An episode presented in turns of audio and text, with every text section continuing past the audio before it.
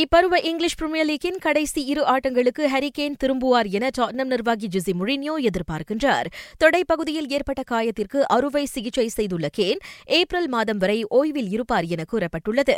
இந்நிலையில் கேன் எதிர்பார்த்ததை விட வெகு சீக்கிரமே உடல்நிலை தேறி வருவதாகவும் மே மாதம் லெஸ்தர் கிறிஸ்டல் பேலஸ் ஆகிய அணிகளுக்கு எதிரான ஆட்டத்தில் அவர் களமிறங்குவதில் பிரச்சினை இருக்காது என்றும் முரினியோ நம்புகிறார். இதனிடையே நாளை அதிகாலை இங்கிலீஷ் எஃப்ஏ கிண்ண ஆட்டத்தில் ஸ்பர்ஸ் சவுத்ஹாம்டனுடன் நான்காம் சுற்று மறு ஆட்டத்தில் களமிறங்குகிறது. டாட்னம் சவுத்ஹாம்டன் மோதும் ஆட்டத்தின் நேரடி ஒலிபரப்பை ஆஸ்ட்ரோ சூப்பர் ஸ்பாட் நான்கு அலைவரிசை எண்ணூற்று முப்பத்து நான்கு மற்றும் எண்ணூற்று பதினான்கு ஹெச்டியில் அதிகாலை மூன்று நாற்பத்தைந்து மணிக்கு காணலாம். மான்செஸ்டர் சிட்டி வீரர் லிராய் சானேவை வாங்க பயன் மியூனிக் மீண்டும் ஆர்வம் காட்டுகிறது.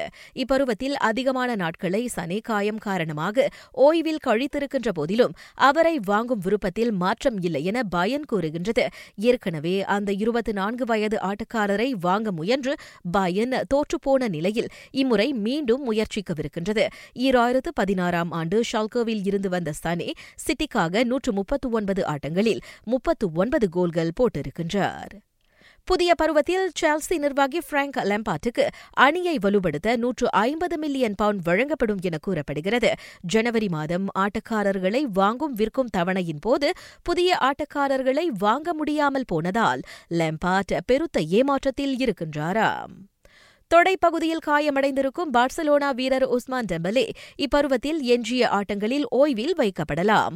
ஈராயிரத்து பதினேழாம் ஆண்டு பார்சாவுக்கு வந்ததில் இருந்தே காய பிரச்சினையால் அவதியுற்று வரும் டெம்பலே இதுவரை குறைந்தது எழுபது ஆட்டங்களில் மட்டுமே களமிறங்கியிருக்கின்றார்.